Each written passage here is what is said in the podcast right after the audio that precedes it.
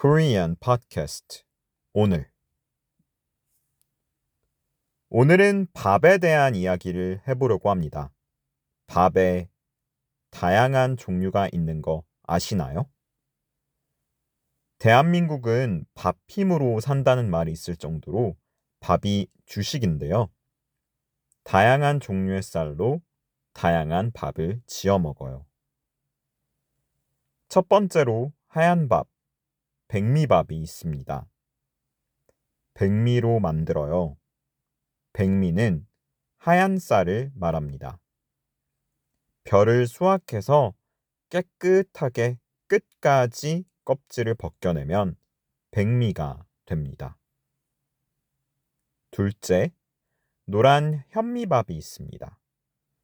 현미는 껍질을 다 벗기는 게 아니라 쌀 겨층과 배알을 남겨둡니다.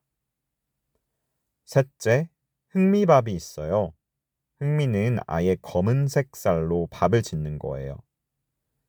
흑미는 백미보다 영양분이 풍부하다고 알려져 있습니다. 또 잡곡밥도 있습니다.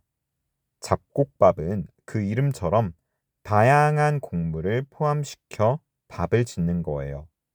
이외에도 콩밥, 보리밥 등 다양한 밥이 한국에 있습니다.